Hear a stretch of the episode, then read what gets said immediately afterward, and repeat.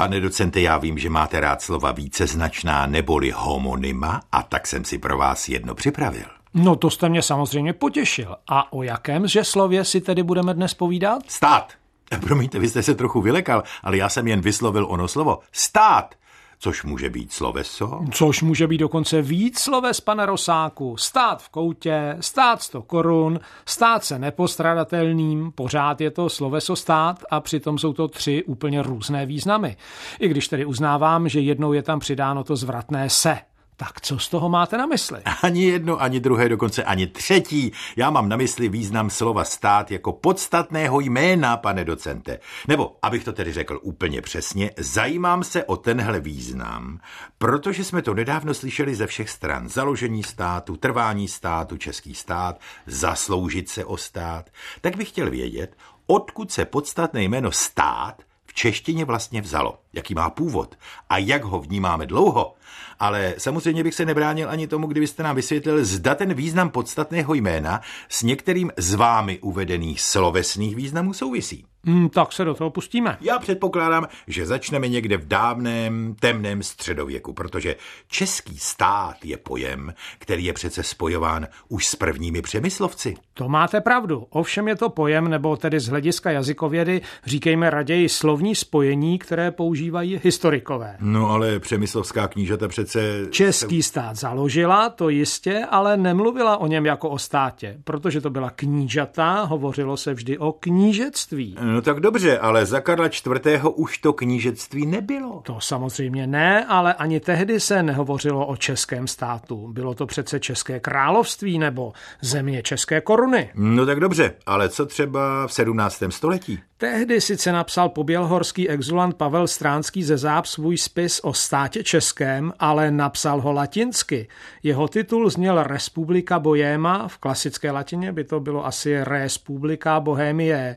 A až teprve první český překlad této knihy, vydaný ovšem až v roce 1893, nesl název, který jste zmínil, tedy o státě českém. No tohle, takže chcete říct, že podstatné jméno stát existuje v češtině až od 19. století? Pane Rosáku, je to tak. Přesně to chci říci. Uznávám, že to může být hodně překvapivé, ale je to tak. Skutečně se slovo stát ve významu organizovaný společenský útvar do češtiny prosadilo až v 19. století, ale samozřejmě ne až v roce 1893. Proniklo do ní z Němčiny a používalo se jako odborný termín nejprve v oblasti práva a samozřejmě historie. A ze kdy máme vůbec nejstarší doklad na užití tohoto slova? Ten najdeme u Františka Palackého v roce 1828 a z roku následujícího, tedy z roku 1829, máme pěkný doklad o tvarosloví slova stát. V časopise Českého muzeum se dočteme, na rok 1827 počítá pan G. Haspl v Evropě obývajících 213 milionů 713 403 lidí, a to sice v 57 státích. No to je krásné. Ale abych zůstal trochu při zemi, rozumím tedy dobře, že vlastně až do konce 18. století se slovo stát v češtině neužívalo a že se místo toho používala slova jako knížectví, království nebo císařství? A taky říše, markrabství a tak dále. Prostě to odráželo feudální povahu tehdejšího uspořádání společnosti. Až teprve po francouzské revoluci a napoleonských válkách bylo potřeba najít jednotný termín pro různé, dnes bychom asi řekli, typy státních útvarů. A to prostě proto, že se rozrůznili, ta republika tam přibyla. No a tak jsme si půjčili slovo, které už v té době existovalo v Němčině, ale německé také nebylo. Takže jsme si to slovo vlastně nepůjčili z Němčiny? No ale tedy odkud? No, objektivně je potřeba říci, že jsme si ho půjčili z Němčiny minimálně v tom smyslu, že jsme se nechali jeho užíváním v Němčině inspirovat. Ale je také pravda, že tehdejší obrozenci, vědomi si toho, že Němčina si výslovnost slova upravila k obrazu svému, sáhli do jeho původního zdrojového jazyka, jímž byla italština. No ano, s tou německou výslovností to máte pravdu. Německy je der Staat, zatímco my máme stát.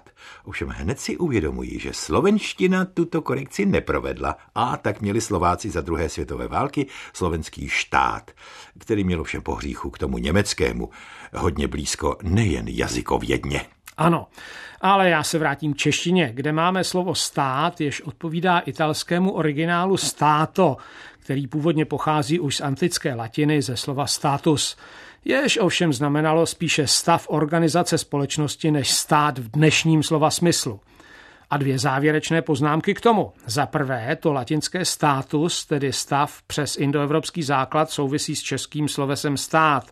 Takže ta souvislost, které jste se dožadoval, tu skutečně je, i když není úplně přímá. A za druhé, ten, kdo slovu státo, tedy po italštěné podobě toho latinského status, přiskl v podstatě dnešní chápání, byl florenský renesanční filozof, spisovatel, politik. Já už asi tuším, určitě to byl Niccolo Machiavelli. Přesně tak. Takže Niccolo Machiavelli se taky zasloužil o stát. No, kdo by to byl řekl?